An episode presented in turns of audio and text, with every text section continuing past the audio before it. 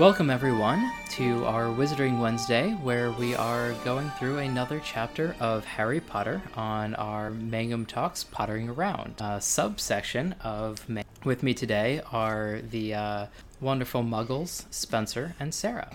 I'm not a muggle. I'm still waiting for my letter. I am so a muggle, it's not even funny. So you're saying you're waiting on another admit letter, Sarah? I thought you completed your education. Shit. I gotta rethink this. No, let, let, let's be fair. If an owl shows up at your door with a letter, you're going to another 10 years of school. That's just how it works. Well, how do you think I got a PhD?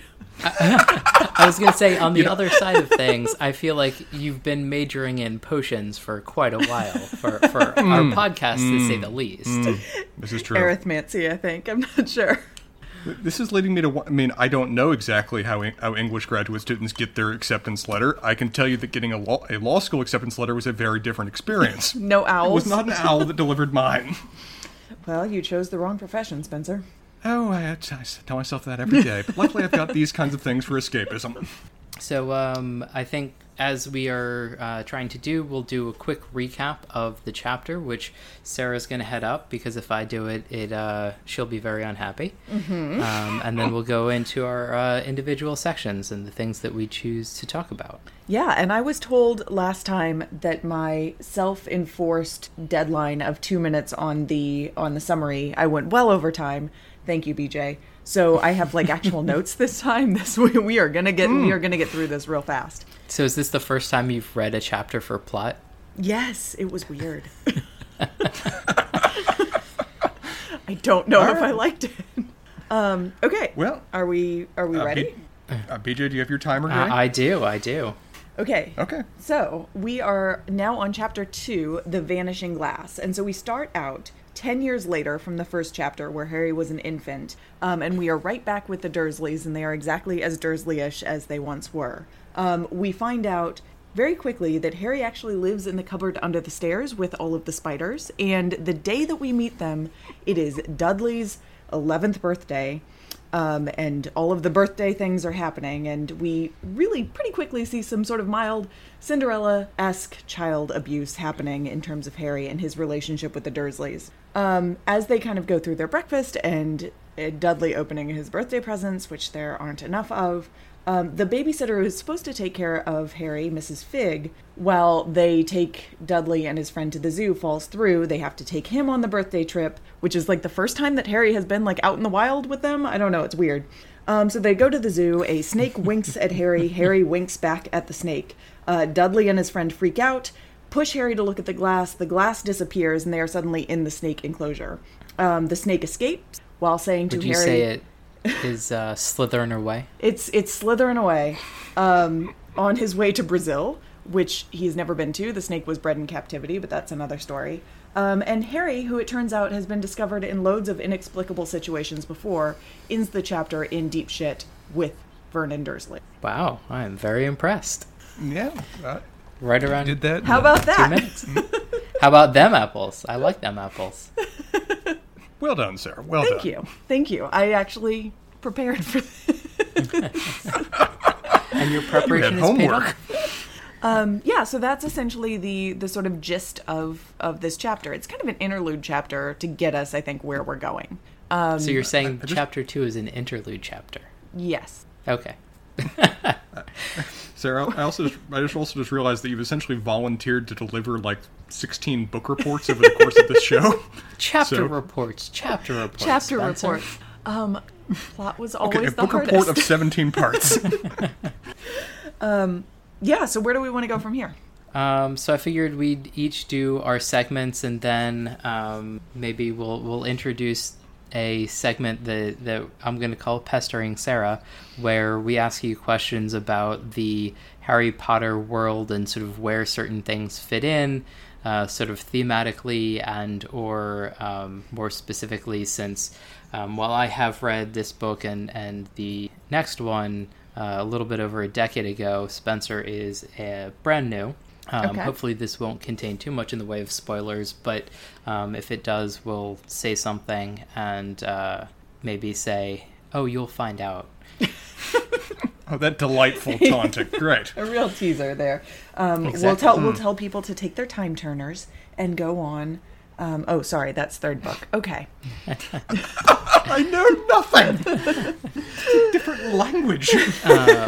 So I'm happy to go first with Yeah, go my um, made-up word and or uh, goofy pun, and mine is just going to be uh, Mrs. Dursley's pet name for for her son, Dinky Diddliums. I Which- was rereading this chapter um, today because I was uh, a doing plot summary, but also reading it thinking, what is BJ going to pick out? Because this is like a relatively normal chapter. We are not in magic stuff yet. Um, Yes, they're just kind of moving around in the world doing their stuff, and I swear to you that I chose that as what you were going to pick.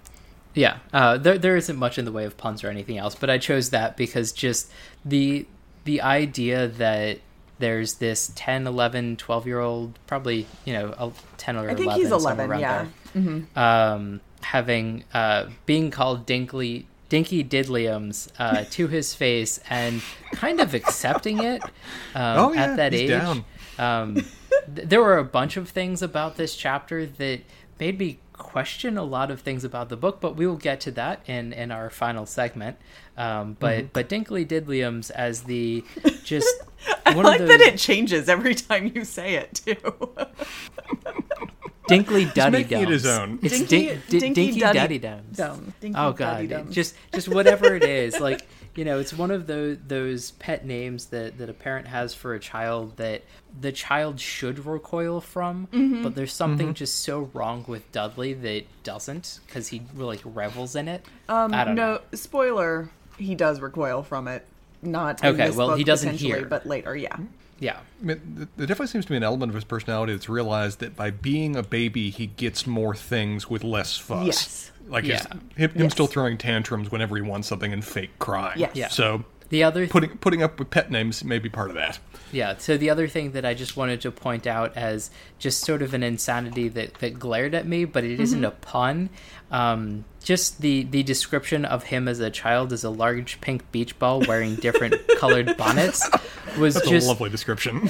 yes, Wait, e- so does evocative it- and entertaining. Does it say bonnets in your edition? yes, Actually, but Interesting. colored is spelled wrong.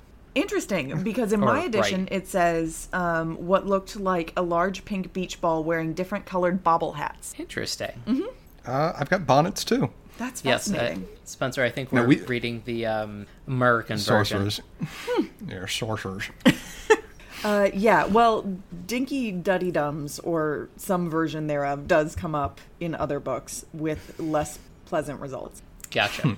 Um, all right, so Spencer, I'm going to turn it over to you before um, before long. You can do your segment of. Uh, Yeah, I, I- I'm gonna I'm gonna call my segment now uh, just newbies notes Okay. of where there is such a, such a cultural background of Harry Potter of where I can't avoid it to a certain degree over the years I've been growing up, but it's led me to have certain preconceptions about how the story and the world work that don't necessarily mirror what I'm getting when I'm going through the text. So So, I'm just gonna highlight a couple of those I find surprising. Okay. a PG version of your previous segment on GOT. Uh, a certain element of it, yes. Um, but first thing I found interesting that I wasn't necessarily expecting was how much this chapter read like a classic fairy tale, of where it is purposely it's a, it's a child's account of child abuse in terms of it purposely being e- exaggerated. He literally lives in a cupboard underneath a staircase with the spiders for friends. Dudley gets 37 presents and throws a fit that it's not 39 that include everything from a VCR, a bike, to a freaking gold watch. I'm the the gold is- watch on the ten year old, eleven year old now, I guess. Like that one really sort of threw me. Yeah, it it, it, it, it, surprised me to the degree that it is purposely being styled like a fairy tale, where it's meant to be exaggerated, it's meant to be over the top, it's meant to be evocative of all of the extremes a child could imagine about what an unequal upbringing would be like. And that just caught me off guard. I wasn't expecting it to be that kind of steeped in classic folklore. Uh, the other thing that I was not expecting was how magic works. I was expecting, based on the fact I've got a Harry Potter theme park very close to where I live, that uh, magic was through wands and magic words. That's been most of the visual I've had of how Harry Potter magic works. What I see here is more tied to, like, you know, the Twilight episode, It's a Good Life, of where it's just a natural a natural force about him that he doesn't have full control or understanding of, but makes him have almost godlike abilities when he wishes to. I mean, he makes glass disappear at a will. He suddenly reappears in the top of tall buildings. He's able to instantaneously regrow hair. This is a wide array of skills that he's not had any prior training about that just seems to come to him by sheer act of will.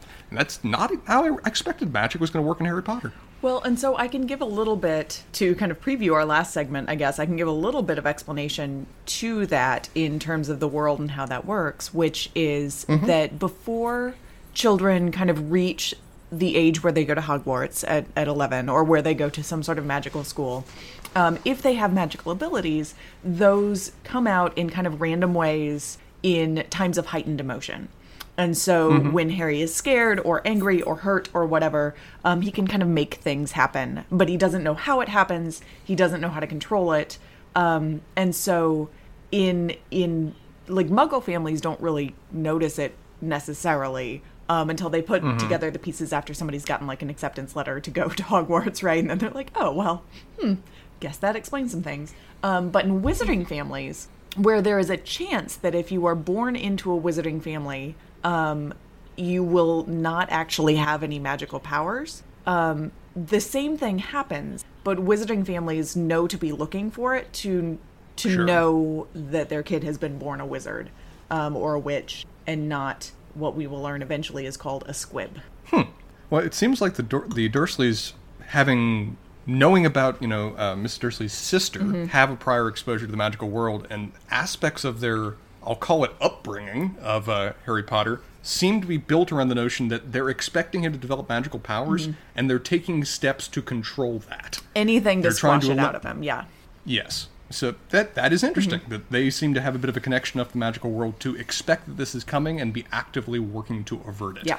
Um, yeah, but we get those stories a couple of times um, because we meet a couple of squibs eventually and kind of hear their stories as well as some like magical folks whose like parents were not super sure that they were going to have magical abilities and started putting them in situations of high stress to try to kind of like force them out of them. S- Squib, by its structure, sounds like a put down. Should I treat that as an insult as we're going through the text? It, it, it is. Um, Okay. We don't ever There get a seems like different a term for it, um, but it is. So it's the only term that's ever used. But like it is, it certainly makes you a figure of pity. Um, Hmm. although some of the squibs me, we meet are like so terrible that really cares about calling them a squib. Gotcha. So so not quite like Raga, but Not quite like Raga, Hmm. but kind of on that spectrum. Yeah. Gotcha. No. Um, Oh, well, that's what I got for newbies' notes. Uh, Sarah, what do, what do you got for your segment? All right. so so we Spencer, are- I was gonna say, squib is like those. uh It's the, fa- it's the fake fake, blood, exploding yeah, yeah. bullets. Yeah, Okay. Anyway, sorry, Sarah. It's also it doesn't have something to do with fireworks too. yeah. I mean, it's, bas- it's basically just a little tiny explosive that you set off for a Okay. purpose. Gotcha. All right, so we are still like very much in the Muggle chapters. So I'm still on every day I'm muggling, and um, I have a passage here where like we first find out that Mrs. Figg has broken her leg and can't walk watch after Harry, and they're trying to figure out what the Dursleys are trying to figure out what to do with this because like they really really really don't want to take him to the zoo uh, because Dudley will not appreciate that I don't this is a whole this whole situation is sort of bizarre um but Harry is like sort of joyed overjoyed by this situation because like something different is going to happen to him. And so at some point they're kind of going through this list of people who might be able to take him and kind of checking them off the list. And we get this passage you could just leave me here harry put in hopefully. He'd be able to watch what he wanted on television for a change and maybe even have a go on Dudley's computer. And like in terms of just how childhood works, this is like this parenthetical of like I'm in the house like alone for just a little while and I can do whatever I want. And like compounded by the fact that like Harry really can't do anything that he wants in this household ever really. Um but he has this moment of I could watch the TV and play with the computer and also just the idea of the TV and the computer in the house and like those being the recreation activity that falls away from this narrative pretty quickly but here it is forefront in his mind and i found that really charming especially as an only child who liked to be left alone in the house when my parents went out somewhere so that is the most muggle of muggle moments I like it. Um, so, sorry, Spencer, you're going to say something? Yeah, I've got to say um, that reading through that chapter, one of the things that struck me was uh, Mrs. Figg, the uh, mad old lady who I think broke her leg. Was it? Yes, she tripped over That's- a cat. That's totally you, Spencer. Uh, A, that's totally me, and B, Maybe I think I smells of finally. cabbage. Her house certainly there- does. I, Okay. I just had cabbage soup, so my house smells of cabbage. So we're continuing this. Uh, yeah, I mean, I'm so Mrs. Figg. I also just thought to myself as reading this that I've reached a stage in my life of where spending an evening looking through a book of someone's old cats kind of sounds fun. that, that, that that seems like a pleasant way to spend an afternoon. I guess there's a stage in life when you reach that of where that just becomes your entertainment. Spencer, we've mentioned it on this podcast before, but I'm going to send you a copy of Old Possum's Book of Practical Cats. Please, please do. That sounded so intriguing. Uh, All right. So in our last segment of where we ask Sarah questions, um, hopefully we'll limit it to to only one or two per. Um, I ha- actually have two. So one of them is um, I noticed that the the Muggles of Muggles have um, repeating first letters in their names, and I, I is that a continuing theme that the the muggliest muggliest of muggles have uh, Dudley Dursley and his uh, friend Oh, Peter Polter, Peter something like that. Yeah. yeah Um. Well, it's it's not, and partially we know that because we have Vernon Dursley and Yes, that's true. Petunia Dursley. Um, and like really, we meet some other Muggles. Um, but the muggles don't matter but the Muggles matter. but um, you know, I, I'm trying to think. We we get introduced to a few of them. So we do get introduced to Vernon's sister Marge. Um, so her name is Marge, and Okay. I believe so. Hermione's parents are Muggles, and I don't think either of them have a G Repeating in letters. their first name. Yeah. Gotcha. I think that is I think that is left for the worst of the worst of the muggles yeah. gotcha Yeah. so so the really the muggliest of the muggles The muggliest of the Mm. muggles, yeah. And I think that we Um, can see that Dudley and Peter are like not great in the world. Yes. No, no. So I, I will say that you know as I'm reading through this, I am appreciating more because I, uh, at least a decade older than when I last read it, so I can appreciate books written for other audiences a little bit more, or a lot more. Um, but there are some things that just like when I try and square them feel very weird. That like a ten or eleven year old can't add two to a number, um, and also I think this book was written, I want to say, in the early 90s. Um, and just the insanity of presence that, that Spencer touched on, but like, um, you know, a VCR, a computer, a gold watch, and 16 games. yeah. So, so what does Vernon do that basically has access to basically unlimited funds and at least one friend that that you know is vacationing in Mallorca on some you know random time of the year? I it seems to me that he his like job at the drilling company, Grunning's drill company. Um, yeah. I don't know what he does, but he seems like he's some sort of. I don't think it gives him a job title in the first chapter, and even then it would be like ten he's years like a on. manager or foreman or something like that. It doesn't seem like it doesn't seem like a position that he'd just be like Scrooge McDuck. Well, so, I will. What I will say is that in the Muggle chat, the early Muggle chapters of the second book, Vernon is having like high muckety mucks from another company over to his house for dinner to try to close a deal with them. Mm-hmm. Um, so it suggests to me that he might be like a VP or something like that. Okay, that does make more sense. Yeah. So I, I think But- that he is like actually sort of executive in this pretty middling local He, company. he's C-suite. yeah. Yeah. Um, okay, so Dudley not being able to do simple math just still doesn't quite make sense. I, but that that if- if still it's doesn't make purposely sense. exaggerated. yeah. right if it's being told from ha- harry's point of view um, then then that, that does make more sense spencer i'll, I'll turn over the uh, putting sarah on the hot seat to you I've been All right, I've preparing got my whole two. life for this.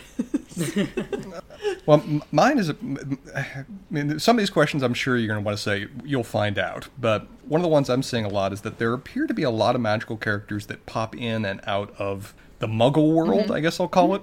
Um, to what degree are the magical world and the Muggle world separate, intertwined, interconnected? How does it work necessarily, or is that something I should wait to see? Separate but equal. Yeah, I mean, it is. Clearly not. Um, I don't think it's super spoilery. That you get moments of it at different at different periods, and for the most part, um, magical people and families live.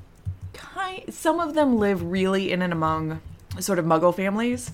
Um, but most of them tend, tend to live closer towards the outskirts, mostly because they are working and interacting mostly with magic people. Um, so they are pretty separate. There are a few.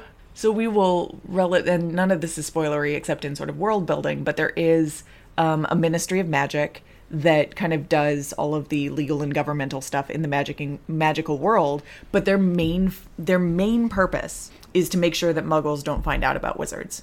Like that is their reason to be. There are some men in black of the magical yes, world. that's exactly what it is. And so there are a lot of different departments that deal with a lot of things, but like their core focus is like the Muggles shouldn't know about us. I'm guessing there are certain. I'm guessing well, I'm going to see at some point a memory loss spell of some degree based on how much they're popping in and out and interacting with people. Yes, that's true, and that's one of the kind of things that they have to deal with situations, particularly where like magic has got out of hand around. Mm-hmm. All right. Uh, follow up question. Uh, I briefly decided to look at. The, I've heard before the various um, wizarding houses or various houses that kids are assigned once they go to the magical school that I'm assuming we're going to get to at some point in this book or maybe the next one. Um, uh, it looks like a snake is on one of these. Yes. Uh, appropriately uh, Slytherin. Should I deem it in any way relevant that the first major animal that we see Harry Potter interact with over the course of the series is a gigantic, seemingly rather intelligent snake? That it Does that prove relevant for later? you should absolutely put a pin in that for later. Okay. It, it did strike me as interesting that of the various emblems here, uh, I don't think, from what I know culturally, Harry Potter ends up in this Slytherin house. But it seems interesting that that's the first cre- creature he magically interacts with. Yeah, um, you have like three chapters. Just, just, just hang on. it's coming soon. Okay, yeah, it's okay. coming soon. Again, I- again, I know enough to hang myself with this, and it's just interesting to see what I can connect together or otherwise get misled by. Yes, um, but Harry will dwell on this ad nauseum at various points in his Interesting. Okay. coming into being. Okay. That's what I got. All right, All right. so we're ready for the next chapter. I think we are. So thank you all for joining us on our pottering around with as a subsection of Mangum Reads, and that is a subsection of Mangum Talks. Uh, you can find all of our content on www.mangumtalks.com. Um, if you have any questions, comments, or want to complain about some muggle thing, you can uh, click contact us at the upper right of the website, and you can find all of our content on iTunes, Stitcher, or our website itself. And thanks for joining us on this uh, Wizarding Wednesday. Till next time, everybody. Bye. y'all.